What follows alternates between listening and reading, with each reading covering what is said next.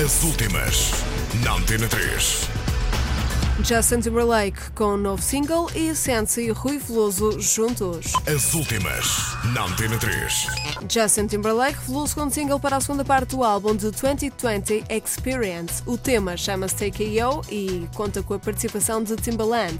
A revelação do single foi antecedida de vários teasers deixados por Timberlake através do Instagram e sucede a Take Back the Night. A primeira parte de The 2020 Experience foi lançada no passado mês de março e teve Sweet and Time, Mirrors e Tunnel Vision como singles. A segunda parte do trabalho sai a 30 de setembro. As últimas, na Antena 3.